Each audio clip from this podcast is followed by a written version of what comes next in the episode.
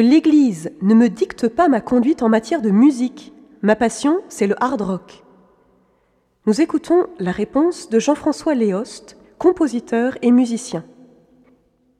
Il y a deux points importants dans cette remarque. D'abord, de quel droit l'Église veut-elle me dicter ma conduite? Ensuite, pourquoi m'empêcher d'écouter du hard rock? Premièrement, l'Église peut-elle me dicter ma conduite? On dit que l'Église est mère des hommes. Comme les parents le font pour leurs enfants, elle veut nous aider à grandir en nous prévenant des dangers que nous pouvons rencontrer.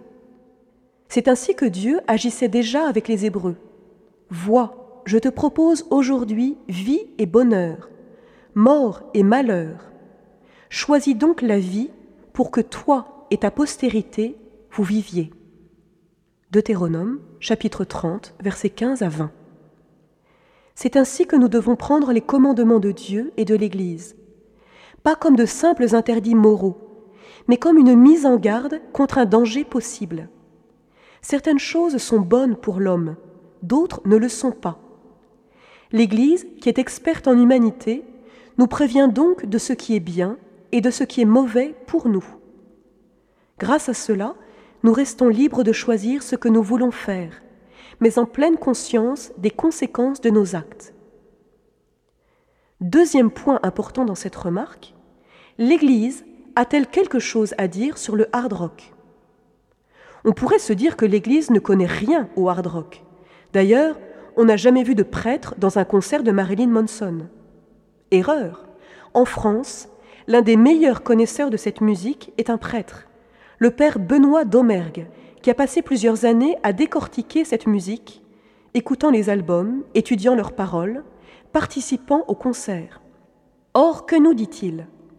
Que de nombreux groupes représentent un vrai danger, car leurs textes et leur musique sont tournés vers la mort, la haine, le rejet de Dieu et même pour certains l'adoration de Satan. Certes, tous les groupes de hard rock ne sont pas satanistes. Il existe même des groupes comme POD qui se revendiquent catholiques.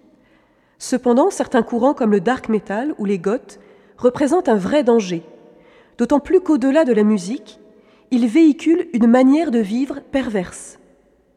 Ainsi, que trouvera-t-on dans un clip ou un site goth? Discours satanistes, images sanguinolentes et sombres, appel au suicide, images de cimetières, croix à l'envers, photos sadomaso. Bref, on est dans l'opposé du discours de Dieu qui nous invite à la vie. Ici, c'est choisis la mort, fuck la vie. On comprend pourquoi l'Église nous met en garde. Il faut donc être très attentif quand on écoute de telles musiques, d'autant plus qu'on a souvent du mal à comprendre les paroles qui sont en anglais, et donc à saisir ce qu'on écoute. Si ma passion est le hard rock, je peux demander à des adultes qui s'y connaissent de m'aider à faire le tri. Je peux aussi me poser des questions simples. Quels sont les effets de la musique que j'écoute? M'enferme-t-elle sur moi-même ou m'ouvre-t-elle aux autres? Me fait-elle broyer des idées noires ou me met-elle dans la joie? Me fait-elle aimer la vie et Dieu ou me met-elle en opposition avec mon éducation chrétienne? Autant de questions pour discerner ce qui est bon ou pas en m'appuyant sur la sagesse de l'Église. Pour aller plus loin, nous vous conseillons le livre du père Benoît Domergue, Culture baroque et gothique flamboyant, La musique extrême, un écho surgit des abîmes, aux éditions François-Xavier de Guibert.